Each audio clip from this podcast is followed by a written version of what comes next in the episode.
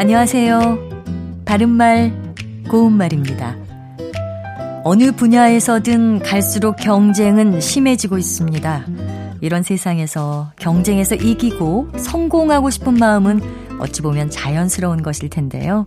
이와 같이 뭔가를 이루려고 애를 쓰거나 우겨대는 모양을 가리키는 표현이 있습니다. 이럴 때 아등바등과 아득바득 중에서 어느 것을 쓰는 게 좋을까요? 이 두 표현은 글자의 모양과 뜻이 비슷해 보여서 혼동될 때도 있는데요. 이 경우에는 아등바등이 맞습니다. 간혹 아등바등을 아둥바둥으로 잘못 알고 사용하는 분들도 계시니까 유의해야겠습니다.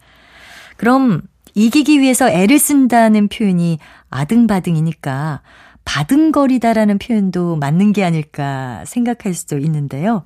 이 경우에는 바등거리다가 아니라 바둥거리다 또는 바동거리다가 맞는 표현입니다. 이 말은 힘에 겨운 처지에서 벗어나려고 바득바득 애를 쓰다를 비유적으로 말하고 있습니다. 그리고 아등바등과 다르게 아득바득은 보통 아득바득 우기다, 아득바득 살다, 아득바득 돈을 벌다와 같은 표현으로 많이 사용하는데요. 몹시 고집을 부리거나 애를 쓰는 모양을 뜻하는 부사입니다.